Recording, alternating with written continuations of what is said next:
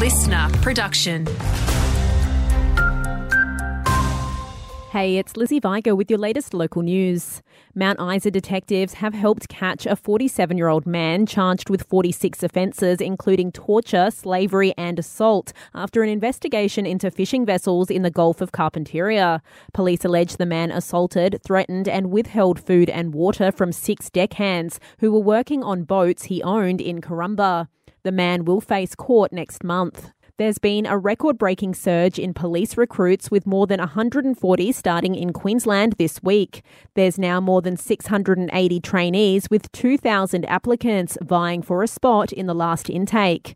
Police Minister Mark Ryan says the surge in interest is fuelled by attractive incentives, including a cost of living allowance, free accommodation, and financial support.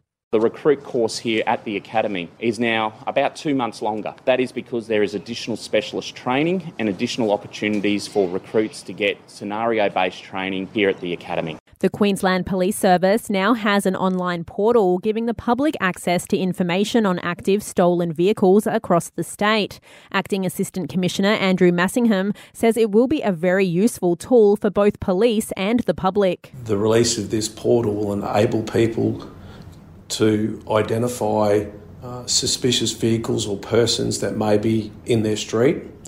Uh, it also empowers them as business owners um, to take precautions should they identify a vehicle nearby that they identify as being stolen.